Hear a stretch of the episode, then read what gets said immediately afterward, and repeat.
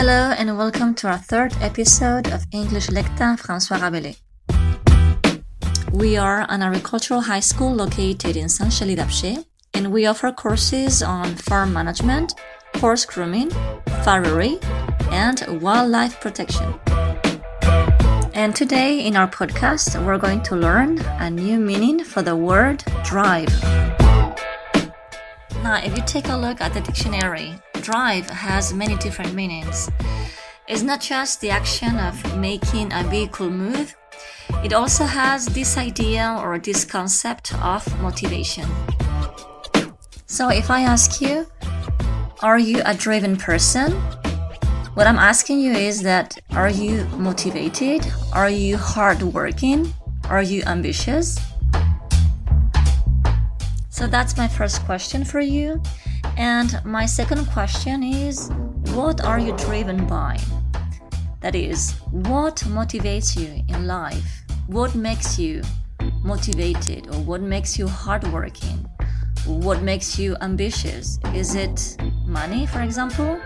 Or is it success? Or is it reward? Or is it fear to failure? So, my second question is What are you driven by? Hello, my name is Maeva, and I'm a driven person for the things I love. I'm driven by passion, free of criticism, of success, and recognition from others. Hello, my name is Tilwen and I'm a driven person. Indeed, I like to go after things and make them as best as possible.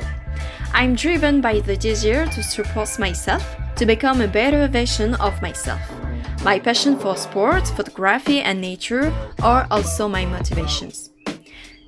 Hello, my name is Thomas and I am a driven person. I am driven by my passion for entomology, by helping others and having their recognition, but also by success. Hello, my name is Suzanne and uh, I am driven person. I'm driven by my passions, my friends, and my boyfriend. Hi, my name is Claire. I am a driving person.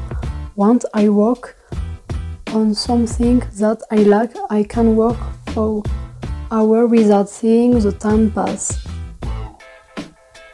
I am motivated by the desire to success in doing the best I can in order to be able to achieve the job I want and the furious I live with my family and my friends. I am Jean Lager and I'm a driving person. I'm driving while helping others and patient. Hello, my name is Alexi and I'm a driven person. I'm driven by money, helping over and patience, for example, hunting and fishing. Hello, my name is Manon and I am a driven person. I always do my best in my work. Hello, my name is Erwan and I'm a driven person. I'm driven by passion. Hello, my name is Camille Poyac. I suppose I am a driven person. I am a driven person because I desire a best. I am perfectionist, passion. I driven by money. I don't like to fail.